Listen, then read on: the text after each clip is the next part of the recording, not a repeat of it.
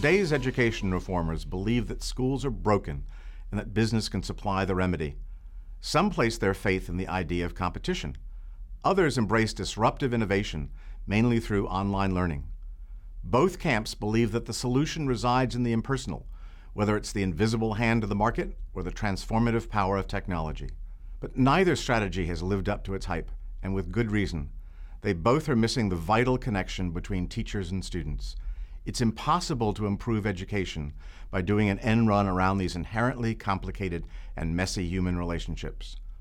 All students need a champion, someone who believes in them, if they're going to make it in school.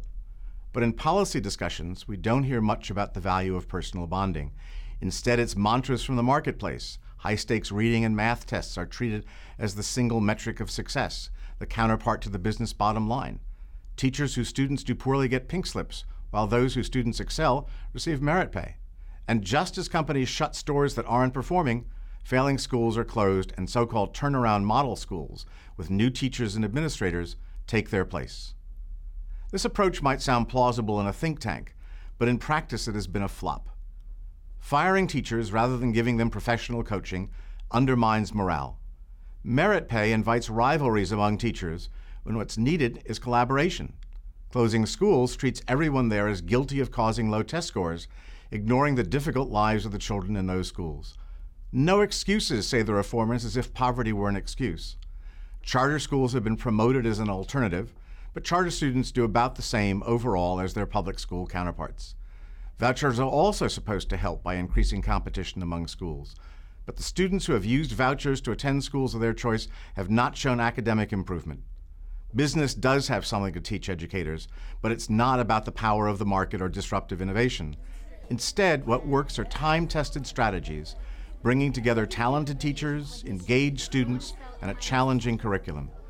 Every successful educational initiative of which I'm aware aims to strengthen the ties between teachers and students by building strong systems of support within the schools. For example, in the Success for All model, students learn reading and math from a team of teachers, bringing more adults into their lives. Diplomas Now love bombs at-risk middle school students with one-on-one mentoring. In Chicago, an intensive study found that the presence of social trust among teachers, students, parents, and school leaders was key to academic success.